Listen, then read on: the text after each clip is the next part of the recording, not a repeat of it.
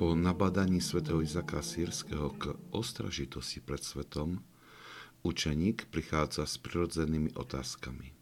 Čo je svet? Ako ho môžeme spoznať? Ako zraňuje tých, ktorí ho milujú? Tieto otázky vyria aj v našej mysli, keď počujeme svätých Otcov rozprávať o svete. Cítime, že tým myslia niečo oveľa hlbšie a dôležitejšie.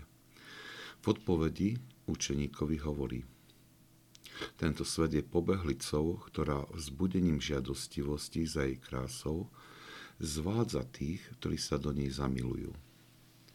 Človek, ktorý je hoci čiastočne posadnutý láskou k svetu a je do neho zaťahnutý, nemôže sa striasť jeho zovretia, kým sa nevzdá vlastného života.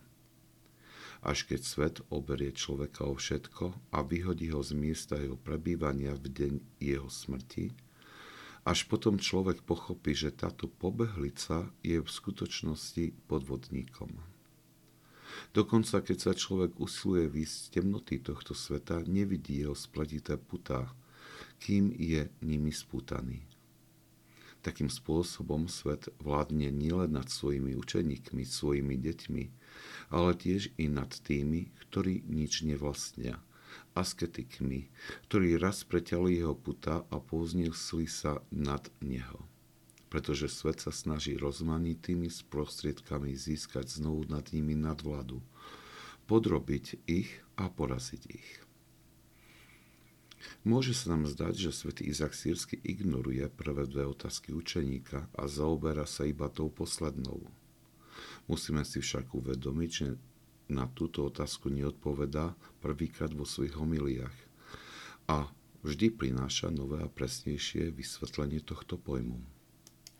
Preto sa vyhol odpovedi na prvé dve otázky a sústredil sa na precíznejšie vysvetlenie tej poslednej.